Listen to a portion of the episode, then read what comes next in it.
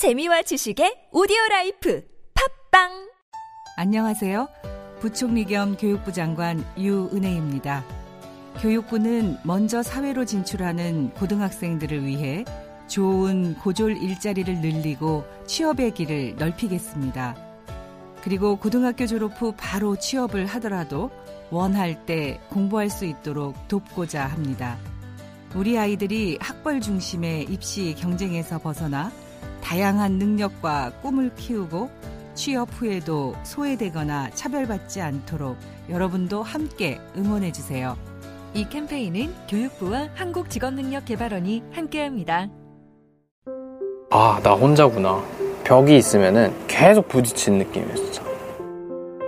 만 18세가 되면 보육원을 나와 자립정착금 500만 원으로 자립해야 하는 아이들이 있습니다. 이들은 지원금으로 홀로 집을 구하고 학비와 생활비도 해결해야 합니다. 만 18세는 혼자서 모든 것을 책임지며 살아가기에는 아직 이른 나이입니다. 매일 벽에 부딪히며 살아간다는 보호종료 아동들. 누구보다 빨리 어른이 되어야만 하는 이들의 자립을 함께 해주세요. 아름다운 재단 18 어른 캠페인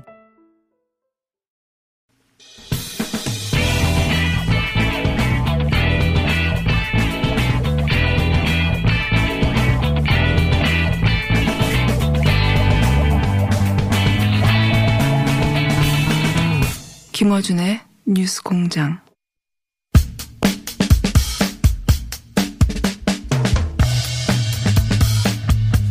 자, 오늘은 바른미래당 시간인데, 바른미래당이 이제 하나의 당이 아니라고 할 정도에 이르렀죠. 예. 오늘은 그 중에서, 아, 대략 세 갈래로 나눠지는 것 같은데, 그 중에서 안철수 전 대표, 어, 쪽에 견해를 들어보려고 이태규 의원 모셨습니다. 안녕하십니까. 네, 안녕하세요. 스튜디오 처음 나오셨습니다. 네, 처음 나왔습니다. 이 제가 세 갈래라고 했는데 손학규 대표 당권파라고 부르는 어 그다음에 변혁 예 바른당 출신의 변혁 그리고 이제 어 안철수 개라고 표현됩니다만 그부 표현을 좋아하시는지 는 모르겠으나 언론에서 그렇게 표현하는 크게 세 갈래 세력이 있는 건 맞죠? 뭐 그런데 조금 더 들어가면 예. 당권파 내에서도 아마 각각의 생각도 좀 다를 겁니다. 어 그렇겠죠. 예, 네. 왜냐하면 이제 손학규 대표 체제를 계속하고 싶은 분들도 있고 아닌 분들도 예, 있고. 손학규 대표 체제 가지고는 안 된다 예. 하는 분들도 계시고 범당권파라고 하죠. 그러면. 예, 네, 예. 네. 그러니까 크게 세 부류인데 그래서 어, 바른미래당이라고만 묶을 수는 없고 이렇게 세 분류, 세 세력의 이야기를 다 들어보기 위해서 오늘은 안철수 전 대표의 복심이라고 과거에 부르셨죠. 그건 언론에서 뭐 표현한 거지 뭐 저하고는 뭐 제 뜻하고는 전혀 관계가 네. 없습니다. 어쨌든 언론은 왜냐하면 그 초창기만 하더라도 안철수 대표의 뜻을 직접 물을 수 없을 때는 이태규 의원한테 물어봤기 때문에 예 그리고 대체로 그 뜻이 안철수 전 대표의 뜻과 차이가 없다고 기자들이 생각을 했었었어요 과거에 지금은 어떻습니까? 뭐 지금은 뭐 외국에 나가서 이미 네.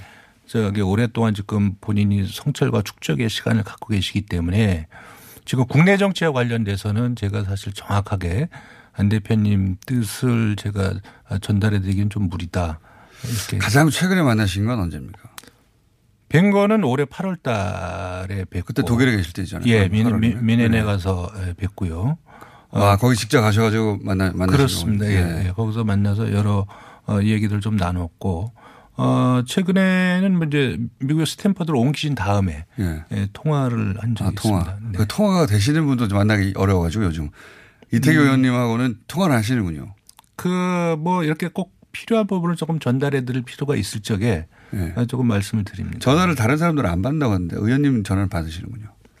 그, 그 전에 뭐 조금 이제 시간을 조금 맞추는 과정에서 제가 아무 때나 전화드려서 통하고 이런 관계는 아니고요. 아니 그거야 뭐 시차 때문에 그런 것이고. 네, 네. 어쨌든 전화를 받긴 받는 거 아닙니까? 그러면 준복심이라고 하죠. 준복심. 지난 여름에 가셨을 때는 네. 그래도 시간적 여유가 좀 있어서 총선까지 그 정치 일정을 어떻게 가져갈 거냐 이런 거 여쭤보셨을 거 아니에요. 그죠? 그 그리고 이제 그 전에 국내 언론이나 또 네. 당에서 많은 분들이 추석 전에 귀국할 것이다. 예, 예, 그렇죠. 뭐 이런 얘기들을 하서 이제 정치를 재개할 것이다 이런 예측을 많이 예, 예. 하셨잖아요. 어, 그래서 이제 국내 정치 재개 문제나 또 그동안에 이제 1년여 동안에 이제 유럽 생활 예. 뭐 이런 부분들에서 이제 말씀을 어, 나누는 과정에서 어, 안 대표께서 정치 재개에 굉장히 신중한 입장을 갖고 계신다. 이런 부분을 제가 돌아와서도 어, 주변에 이제 그렇게 조금 말씀들을 좀 해드렸는데도 불구하고 어, 추석 전에 에, 돌아온다 뭐 이렇게 막 그래서 네. 어, 전혀 이제 사실과 다른 얘기들이 흘렀는데 제가 그때 뵀을 적에도 이제 그런 고민을 하시고 계시는 것 같아요. 그래서 어, 지난 한 6년, 7년여간에 이제 현실 정치에 몸을 네. 담궈 보셨잖아요. 그래서 거기서 이제 여- 여러 오류와 시행착오 네. 또 나름대로 본인이 추구하겠다는 어떤 그 내용들에 대한 어떤 점검들이 조금 있으셨던 것 같은데 정치 재개를 많은 분들이 요구하지만 어, 안 대표 입장에서 봤을 적에는 내가 정치를 재개하면 예. 다시 이 사실 좀 안 대표 입장에서 이제 좀이 현실 정치가 험악하잖아요. 네. 이 험악한 정치판을 뚫고 과연 잘할 수 있을 것인가. 어. 그리고 그 부분이 적어도 국민과 시대의 요구에 부응하는 네. 유의만 유 의미한 일인가. 네. 뭐 이런 부분에 대한 이제 고민들이 좀 있으신 것 같아요. 그래서 그런 부분들에 대한 부분에서 고민이 해결되지 않는다면 어그 부분이 충족될 때까지는 계속해서 본인의 어떤 연구 활동이나 이런 부분을 계속하시지 않겠는가. 저는 이제 그런 느낌을 받았거든요. 그게 타이밍의 문제입니까? 아니면 정치가 나하고 맞는가 하는 근본적인 질문입니까? 맞는가라기보다는 안철수 대표가 제가 그 짧은 기간 동안 이렇게 뵀을 적에 아, 이분은 이제 정치가 책임이라고 생각을 하- 하십니다. 결국은 정- 정치라는 것이 책임지는 것인데 그리고 책임을 갖고 문제를 풀어나가는 기능과 역할을 하는 영역인데 그런 부분에 대해서 내가 정말 잘할 수 있을 것인가 내가 갖는 것이 유의미성을 가질 수 있는 것인가 내가 정치를 다시 한다면 과거에 새 정치 부분이 있었지만 한국의 정치를 바꾸고 그 바꾼 정치가 적어도 국가를 바꿀 수 있을 것인가 이 부분에 대한 이제 자기 책임의 문제 뭐 이런 부분에 고민이 더 많다 이렇게 이해를 합니다 저는. 근데 책임, 어, 그 책임이 중요하죠. 근데 책임을 얘기할 때 지금 바른미래당은 본인이 만든 당인데 이 바른미래당이 해체 수준에 들어갈 때 본인의 책임을 다하려면 뜻을 전해야 되죠. 나는 내가 만든 당인데 이 당이 마감되는 것 같은데 그럼 나는 여기에 대해서는 이런 입장이다. 그 입장을 안 밝히시니까 그 대목의 책임도 중요하잖아요. 맞습니다. 그래서 그 부분에 대해서는 굉장히 많은 분들이 아, 당에 돌아와서 당의 문제를 해결해 달라 네. 또 정치 재개를 해 달라 뭐 너무나 저는 뭐 많은 분들이 아마 개인적으로 문자도 보내고 뭐 메일도 그렇겠죠. 보내고 뭐 여러 가지 했기. 때문에 네. 예, 예. 그 부분에 대한 고민은 아, 충분히 지금 있으실 거라고 생각이 들어요. 네. 그럼에도 불구하고 그럼 지금 당내 구조가 안철수 대표가 돌아와도 본인의 어떤 역할을 하기가 참 어렵죠. 모호하게 돼 있는 상황이 있잖아요. 예. 지금 그 전에 통합 대상이었던 바른정당계는 지금 이제 신당을 만들어 나가겠다고 하는 결정했고, 이-. 입장이고 예.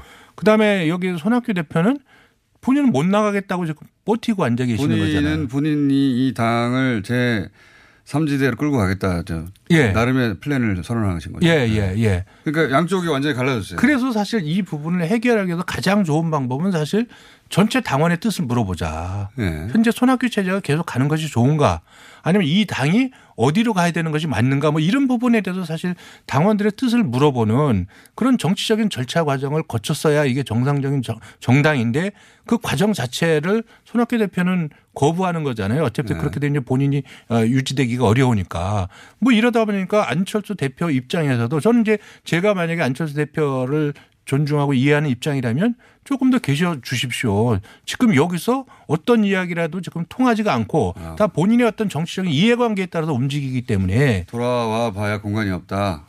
아니 그래서 저는 좀 더 계시는 것이 좋겠다 이런 생각을 안 할 수가 없죠. 사실. 근데 이제 그것도 어, 지금 현재는 맞, 맞습니다. 근데 그것도 총선이 이제 몇 개월 안 남았기 때문에 안철수 대표의 손에 의해서 어, 국회의원이 됐다고 하지 않을 수 없는 비례대표 의원들.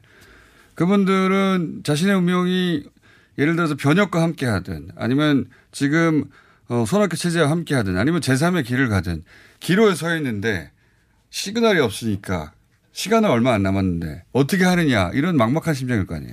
그래서 정치 일정은 계속해서 다가오고 있고 네. 또 내년에 만약에 이제 비례대표 의원들이 또 출마를 준비하시는 분들이 있다면 있겠죠. 그 부분에서 이제 안철수 대표의 의중을 존중해서 본인들이 판단하겠다고 하는 생각들을 네. 이심전심으로 다 갖고 있기 때문에 그렇죠. 예. 그 부분에 대해서는 저는 안철수 대표가 그 시기는 뭐 특정할 수는 없지만 그래도 적정한 시점에 저는 입장을 말씀하실 거다 이렇게 아, 생각하고 있습니다. 네. 그렇습니까? 네. 적어도 그러면 그럼 요 대목을 한번 하- 확인해 봐 주십시오. 이제 하태경 의원은 본회에 바람이 들어간 것 같긴 한데 창당 준비 위원장이에요. 변혁에서 이제 새로운 당을 만드는데 중앙당 발기인 대회를 했습니다. 그때 어, 아마도 이제 변혁 쪽 의원들의 의사가 희망이 거기에 담긴 것 같긴 한데 어, 안철수 전 대표가 아마 합류하게 될 것이다.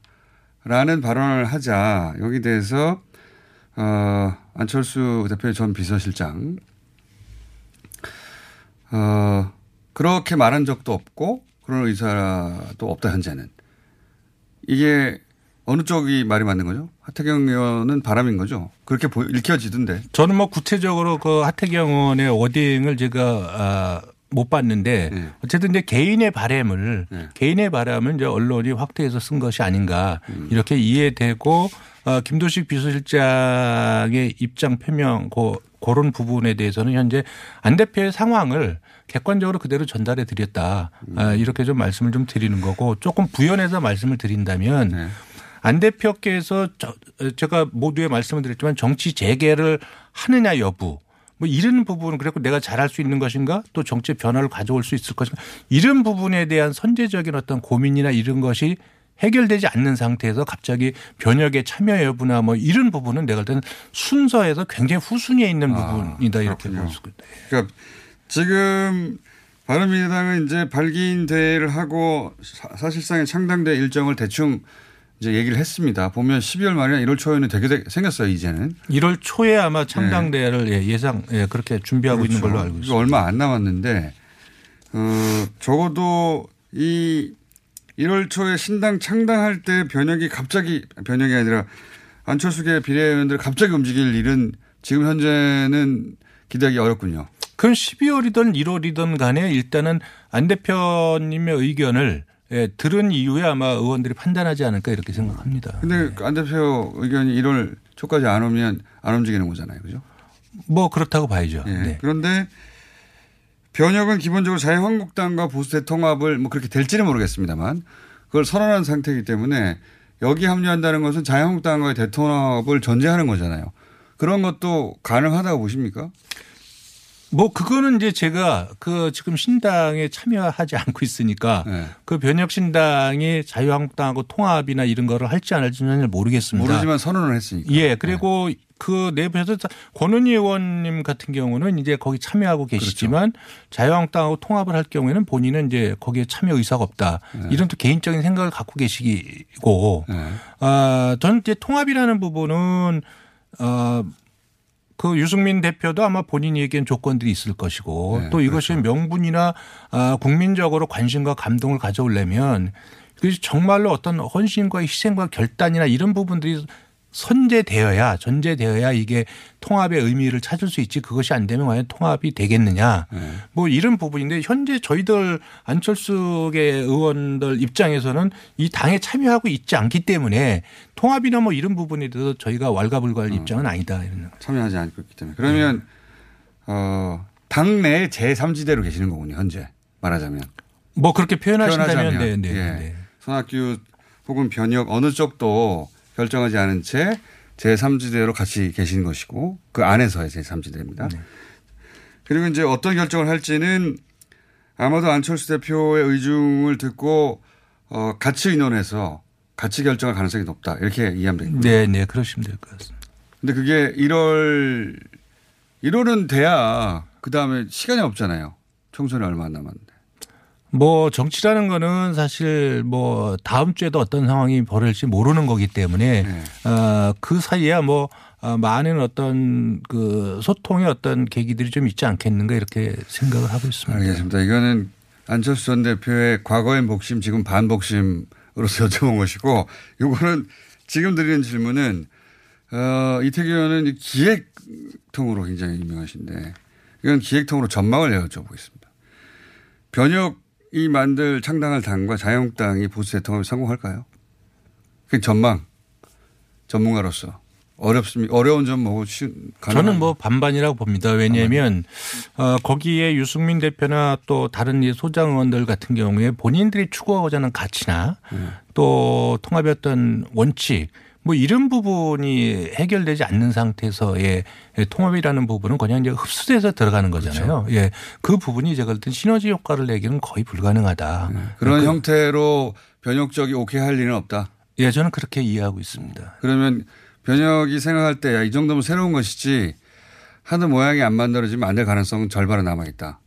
그렇다고 저는 봅니다. 그래서 이게 네. 정말 보수 자꾸 보수 통합 보수 통합하는데 이제 그거는 전혀 확장성의 한계를 갖고 있다고 봅니다.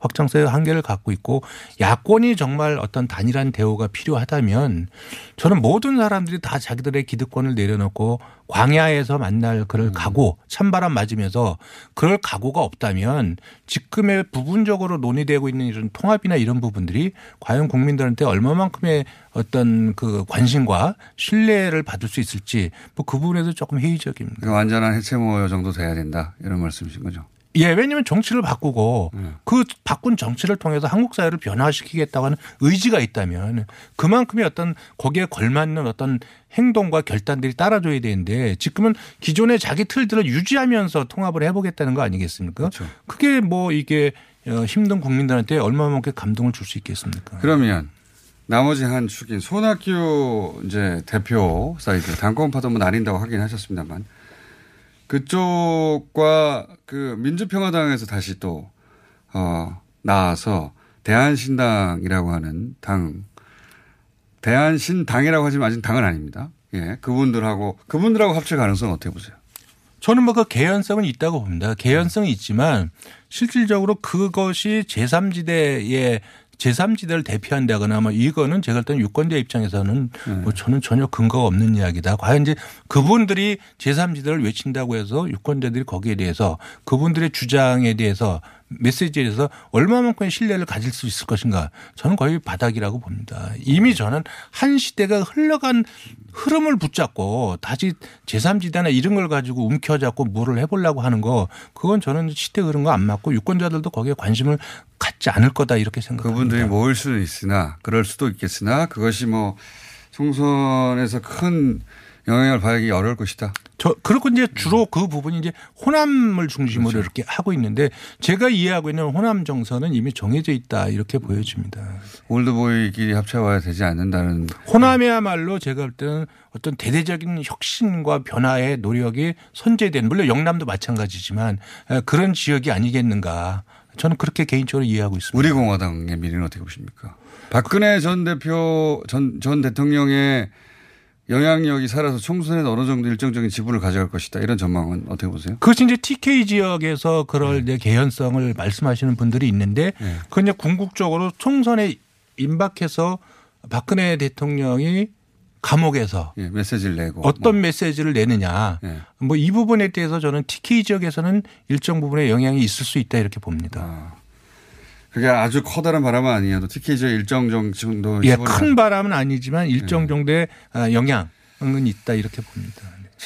어, 오늘은 맛백입니다, 의원님. 맛백이고요. 이렇게 세 갈래를 계속 갈 거잖아요.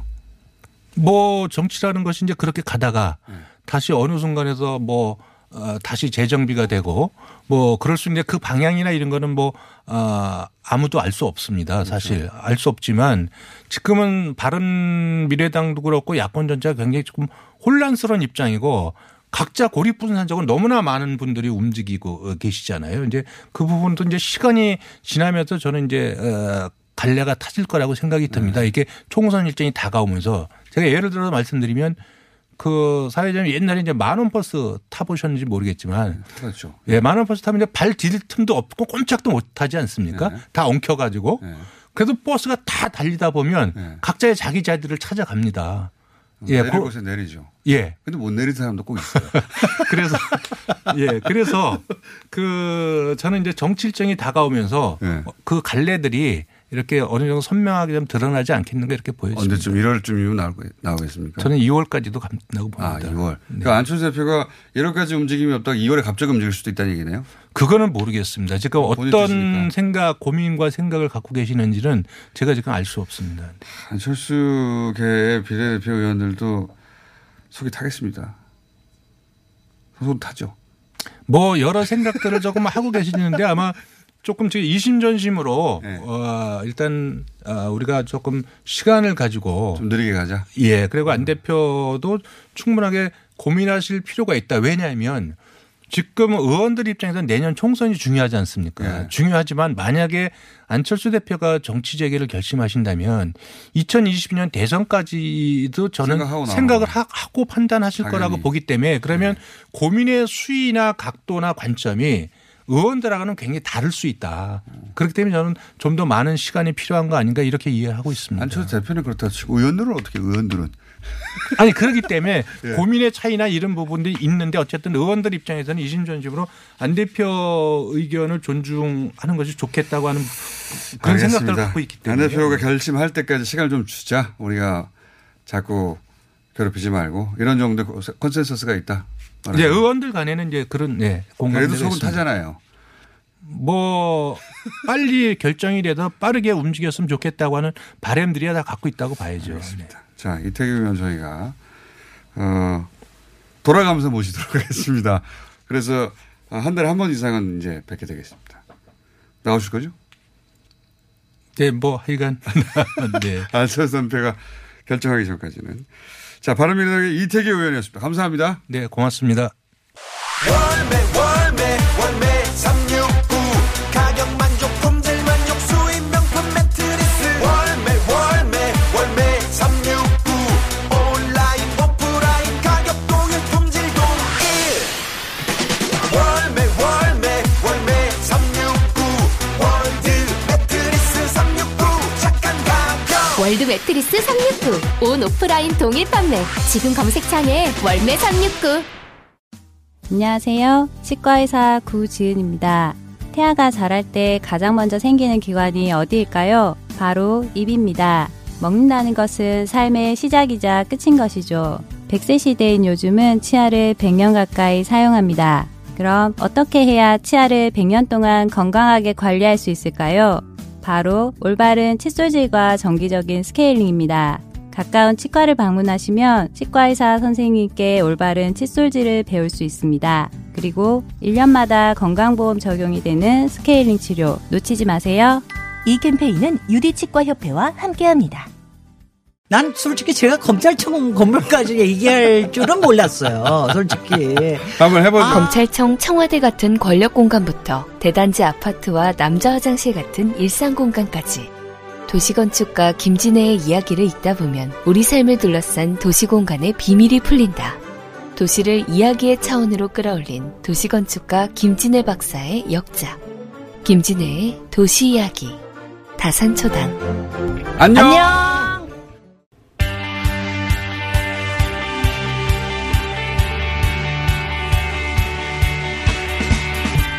후쿠시마 방사능 이슈입니다. 오늘은 후쿠시마 원전 사고 당시 후쿠시마 현에 거주했던 피해 주민 한 분을 스튜디오에 직접 모셨습니다.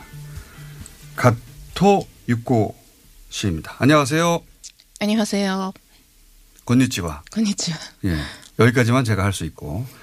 자, 제가 알기로는 그 후쿠시마 현 후쿠시마 시에서 태어나신 것으로 알고 있습니다. 근데 사고 당시 사셨던 곳이 원전 사고가 발생한 그 핵 발전소로부터 얼마나 떨어진 곳이었습니까? はい、えー私が住んでいた福島県福島市は 제가 후쿠시마 사고 당시 제1원전에서 북서 방향으로 60km 떨어진 곳에 살고 있었습니다. 離れた場所にあります。 음, 제가 알기로는 한 20km까지만 대피를 시키고 일본 정부에서는 60km에 대해서는 뭐 대피하라거나 뭐 떠나야 한다는 이런 방송이나 안내는 없었던 걸로 아는데 실제 어땠습니까? 희난 매례와 대태이나이데스.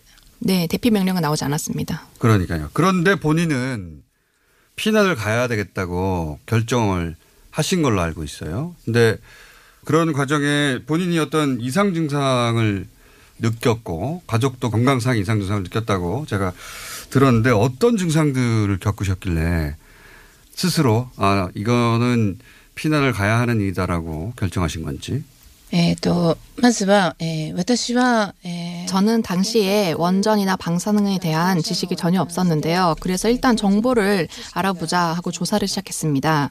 후쿠시마현 후쿠시마시의 평소의 방사선량은 0.004 마이크로 시버트였는데 이게 서서히 올라가더라고요. 공식 기록에 따르면 평소보다 600배나 높은 24.24 마이크로 시버트였다고 합니다. 그런 가운데 저는 전기나 수도, 가스가 끊겨서 계속 밖에 나가 있었어야 했고요. 물을 얻으러 아주 긴 줄을 서서 밖에 있기도 했습니다. 매일 밤마다 그런 가운데 복통이 없는데도 설사를 하는 거예요. 저는 그때 혼자만의 생각으로 정신적인 불안 때문에 설사를 하는 거다라고 생각을 했었는데 제가 원전이나 방사능 이런 정보를 공부를 하다 보니까 피폭에 따른 설사 증상이 있다는 것을 알게 되었고 그럼 나의 이 증상도 피폭에 의한 것이 아닐까라고 생각을 하게 됐습니다. 그리고 더욱더 정보를 많이 찾아보니 피폭에 의한 문턱값은 없다라는 것을 알게 되었고 그러면 여기서 더 떨어진 곳으로 피난할 수밖에 없다라는 결론을 내렸습니다. 음, 그러니까 가장 먼저 본인이 겪었던 증상은 설사, 복통이 없는데 설사만 계속한다. 혹시 그 자녀에게 나타났던 증상은 없었습니까? 예, 또 소시다 조교가 っ 후쿠시마가라고 해학교 제가 후쿠시마에서 500km 정도 떨어진 곳에 피난을 갔었는데 그리고 나서 한 달 후에 제 아이의 코피가 멈추지 않더라고요. 음. 제가 처음에는 오사카에 피난을 갔다가 그 이후에 교토 쪽으로 피난을 갔는데 제 옆동에 살던 중학교 남학생 역시 피난자인데 그 학생이 매일매일 코피를 흘렸었는데 어. 그런 많은 아이들이 이런 일을 겪었습니다. 음, 그 후쿠시마에 피폭됐던 아이들이 일정 시점이 지나고 나서는 계속 코피를 흘리는 형상을 공통적으로 겪었다.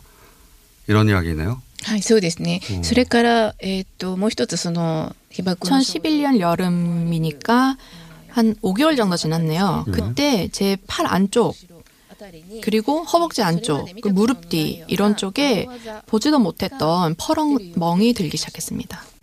えっ、と、その前にもう一つ症症状として、えっ、と、それから、 아, 제가 겪었던 증상 하나 더 생각이 났는데요. 반년 후니까 한 2011년 겨울쯤이네요. 그때 또 갑자기 이빨이 흔들리기 시작했습니다. 어. 그리고 제가 해- 전에 했던 충치 치료했던 그 이빨에 주변이 계속 또 떨어져 나가더라고요.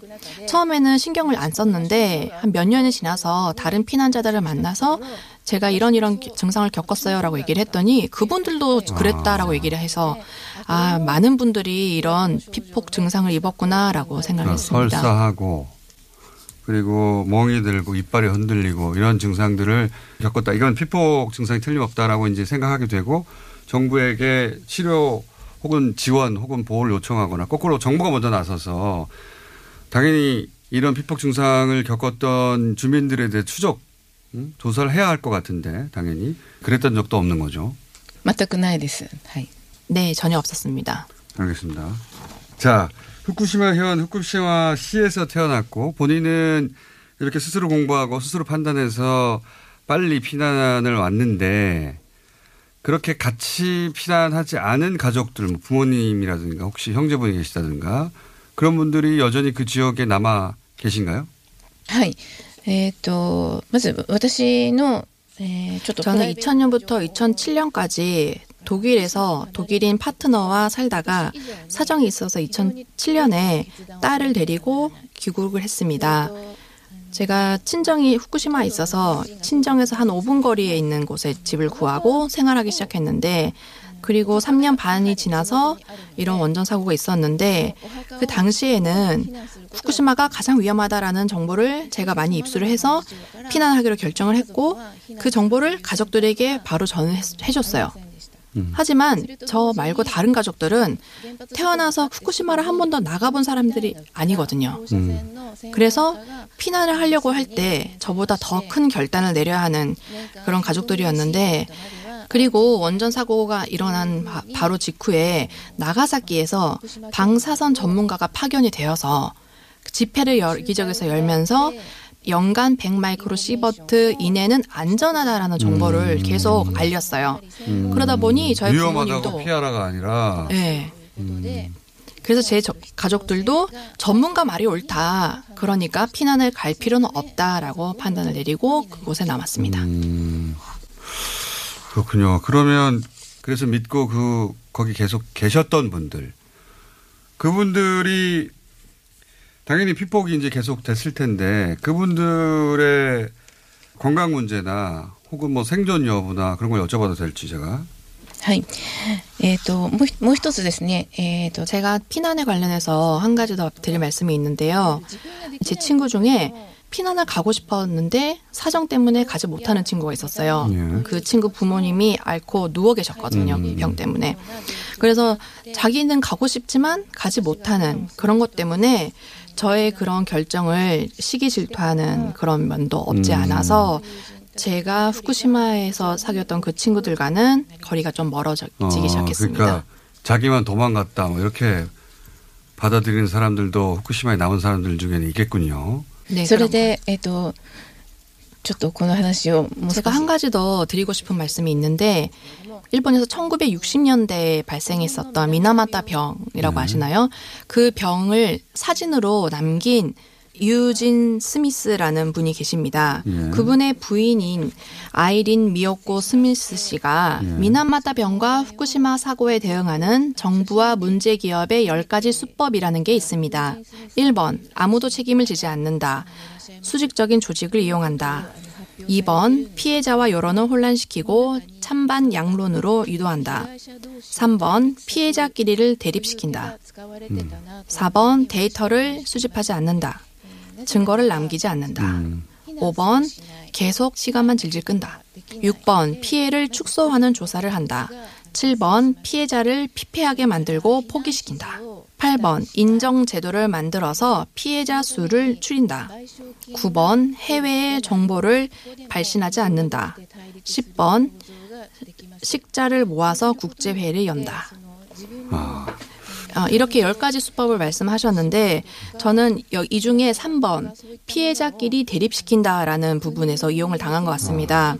왜냐하면은 피난을 간 사람들에 대한 미움, 질투 이런 것이 정부를 향한 게 아니라 그 주변인에게 마음이 향하게 되더라고요. 피해자들끼리 힘을 모으지 못하게 만드는 거죠. 예. 자, 그러면 가족들은 어떻게 됐습니까? 본인의 가족들은 남아있던. 가족은 예, 이만 뭐 후쿠시마니 순데 이마스. 제 가족들은 아직도 후쿠시마에 살고 있습니다. 아버지가 2015년부터 심근경색을 앓으시면서 쓰러지시고 그러다가 올해 2월에 돌아가셨습니다. 체르노빌 원전 사고의 보고서에 따르면 암뿐만이 아니라 뇌경색이나 심근 관련된 병도 급증했다라고 이렇게 나와 있었습니다. 그래서 저는 아버지의 심근경색도 방사능과 관련이 있을 것이라고 생각을 하고요. 같이 초기에 피난을 가고 싶었지만 아픈 아버님 때문에 대피를 못했던 친구도 작년 여름에 폐암으로 사망을 했습니다. 이 친구의 폐암은 저는 피폭 때문이라고 생각합니다. 혹시 지역에, 그 해당 지역에 사망률 같은 게 있나요? 그러니까 사고 이전의 사망률과 평균 사망률이 높아졌는지 그런 통계 같은 게 있습니까? 후생성에서 발표한 각종 병의 사망자 수라는 게 있는데요. 네. 그것을 봤을 때는 사고 이전보다 병에 걸려서 사망하는 숫자가 더 늘었어요. 음. 물론 원인이 방사능 때문인지 다른 이유 때문인지는 알 수는 없습니다. 네. 숫자는 늘었다. 확실히. 늘었습니다. 자, 어. 이건 어떻게 보십니까? 후쿠시마 산 식자재 목걸이가 일본 전역에도 유통되고 예전에는 올림픽 선수단에게도 제공된다고 알려져 있습니다. 후쿠시마를 직접 겪으셨고 그리고 공부도 하셨고 계속해서 어, 이 사안에 대해서 알리고 있는 분으로서 이 후쿠시마 식자재 유통에 대해서 어떻게 생각하시는지. はい。えっ、と、私も、 저는 많은 장소에서 후쿠시마 관련된 이야기를 하고 있는데요. 그때 어떤 참가자분이 저는 후쿠시마의 식자재를 사서 먹고 후쿠시마를 응원하고 있어요. 그런 얘기를 들으면 전 참 안타까워요. 저는 후쿠시마에서 초기 피폭을 입은 사람입니다.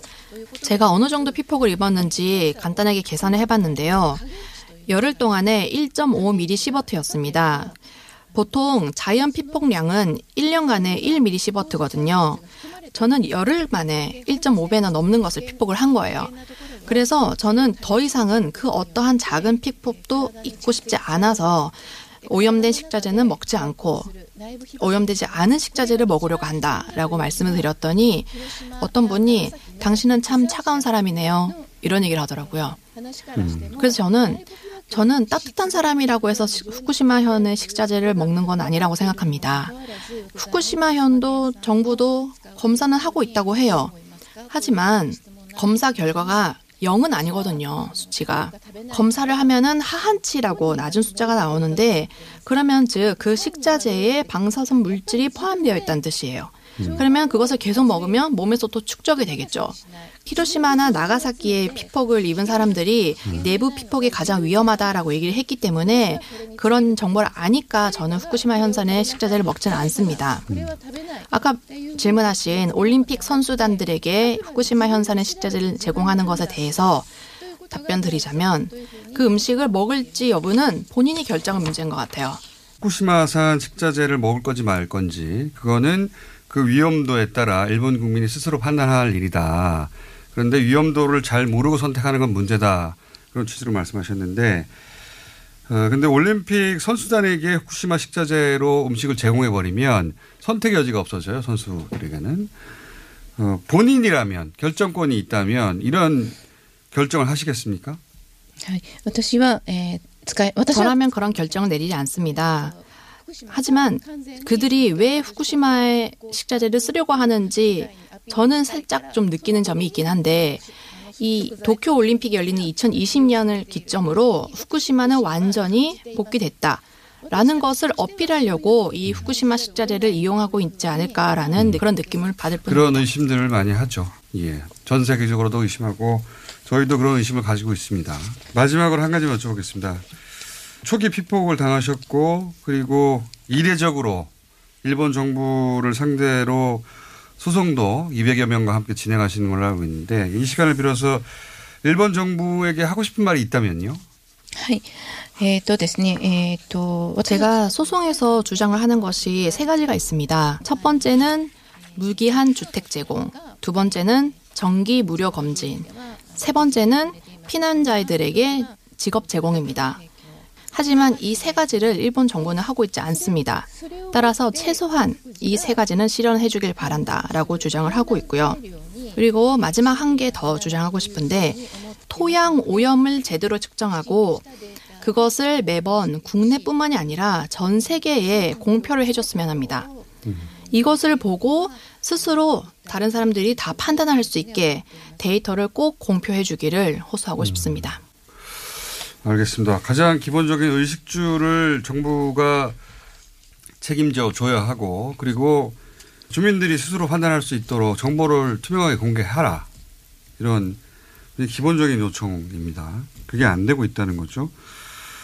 자, 오늘 여기까지 나와주셔서 감사하고요. 예. 인터뷰 감사드립니다. 어, 지금까지 원전 사고 당시 후쿠시마 현에 거주하셨고 그리고 피폭 증상도 겪으셨고 지금은 일본 정부를 상대로 싸우고 계신 가토 유코 씨였습니다. 감사합니다. 감사합니다. 네. 어, 지금까지 통역에는 김양선이었습니다.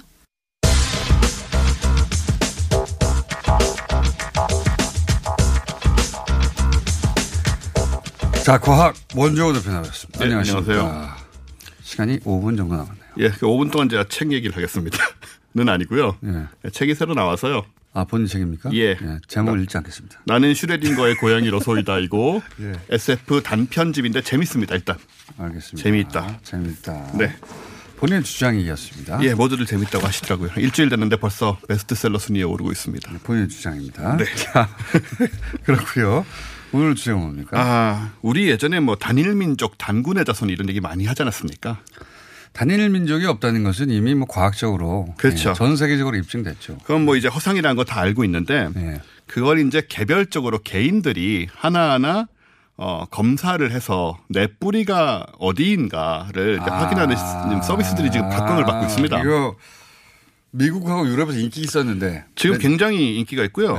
미국은 이미 2,600만 명이 시험을 했고요. 네. 실험을 올해 2년 내로 1억 명 정도가 할 거랄 네. 정도로 인기가 있어요. 그 특히 미국도 그렇지만 유럽에서도 그 나는 뭐 그 바이킹인 줄 알았더니 검사를 해봤더니 나는 저기 남쪽에서 왔더라. 그런 경우 굉장히 많고요. 굉장히 많고. 미국의 어떤 남부의 어떤 백인이 백인 우월주의자로서 그렇게 한참 TV에까지 나와서 주장을 하다가 TV의 생방송으로 흑인 피가 섞인 것이 밝혀진 경우도 있습니다. 맞습니다. 그런 것도 본 적이 완전 멘붕이 되는 거죠. 네, 완전 멘붕이죠. 예, KKK인데 알고 봤더니 자기가 조상이 흑인이었어. 흑인이 10%가 있고 막 이런 네, 식인 거죠. 흑인이었다. 그리고 뭐 나는 그 어, 스칸디나비아 반도에 바이킹의 후예라고 생각하고 평생 살았는데 알고 봤더니 저기 라틴 후예 후예였더라. 예. 그런 일이 뭐 비- 부지기수로 근데 있는데요. 그걸 우리나라에서도 이제 한다. 우리나라에서는 안 하고요. 안 합니까? 미국에서 하는 걸 한국 사람들이 요즘 하고 있습니다, 좀. 아, 예. 자기 그러면 어떻게 하는 거예요? 자기 피를 보내는 거예요? 아, 미국에 이제 직구를 키트를 직구를 해요. 키트가 있고 키트가. 그 직구를 한번 와가 받아가지고 네. 거기다 침을 뱉습니다. 그런 다음에 다시 보내면 돼요. 아, 키트를 받아서 네네. 미국에 보내면 그 결과를 통지해 준다. 예, 통지해 주는데 이뭐 민족적인 바탕부터 시작해서 뭐 건강 5만 가지 건강 정보 있지 않습니까? 네. 뭐 어떤 병에 잘 걸릴 수 있다, 암 가능성, 뭐 음. 유전적으로 가진 뭐 키 이런 것까지 다 엄청나게 많은 양을 보내주거든요. 그러니까 원래 이런 그 DNA 검사라는 거는 우리나라에서는 주로 이제 어, 사건 사고 관련해서 범죄 그렇죠. 예. 그래서 공공기관이 뭐 수사기관이 사정기관이 이렇게 하는 걸로 알려져 있으나 아예 상업적으로 이런 키트가 이미 개발되어서 누구나 원하면 네. 검사를 할 수 있는데 그 검사 결과로 인정적으로 당신은 이러하다라는 분석이 나온다는 거죠. 예, 그 중에 하나가 나오는 거고 어. 한국에도 검사를 하는데 한국은 이 법령 문제가 있어서 이런 인종이라든가 이런 것은 안 되게 돼 있어요 지금요. 기술은 있는데 기술 아, 기술에 당연히 있겠죠. 예, 그러니까 이제 거기에 제가 전화를 해서 물어봤더니 안 한다 고 그러더라고요. 그러면은 오늘 가져 나온 이유는 뭡니까? 이걸 가져 나온 이유는 우리나라가 평균적으로 어느 정도 섞여 있느냐를 얘기 드리기 위해서인데 아, 그랬더니. 해본, 해본 분들에 따르면 1분밖에 안 남았습니다. 예. 그렇게 이제 이런 키트를 해서 해봤어요. 예. 해봤더니 한국인은 50%가 잘 안 나옵니다. 한국인 에게서 한국인의 고유한 유전자 특징으로 평균적으로 보이는 게 50%가 안 나온다. 50% 미만이고 나머지는 중국인하고 일본인이에요. 그럴 수밖에 없는 게 예. 세상에 섬에 완벽하게 갇혀서 그렇죠. 이 아주 오랜 세월 아무런 교류 없이 산 원주민들을 제외하고는 그렇습니다. 당연히 다 중국을 조사해도 그럴 것이고 일본을 조사해도 비슷하게 섞여 있을 거예요. 재밌는 게 뭐냐면요. 중국인들이나 일본인들은 자기네들이 좀 더 높아요. 조금 높다. 우리가 중간에 있어서 아, 우리가 왔다 갔다 하니까. 그렇죠, 그렇죠. 네. 그래서 중국인 피, 그 일본인 피, 그러니까 여기서는 이제 일, 사실 단일한 게 없으니까 일본도 일본에 평균적으로 많이 나오는 것. 네. 그렇죠. 중국에서 평균적으로 많이 나오는 것. 특질이라고 생각되는 네. 것들. 그러니까 고유한 일본 DNA, 고유한 중국 DNA는 어차피 없는 거고. 네네. 근데 이제 그쪽에서 많이 나오는 거, 중국에서 많이 나오는 거, 우리나라에서 많이 나오는 거 이렇게 평균을 해보면 우리가 50%가 안 되고. 그런 식인 거죠. 그러니까 좀 시야를 넓게 갖자. 예, 단일 민족 없다. 다시 한번 증명된다. 인류는 다 혼혈이에요. 그리고 궁금한 마음 해보세요. 어쨌든 자기가 본인이 받아보면 굉장히 신기합니다.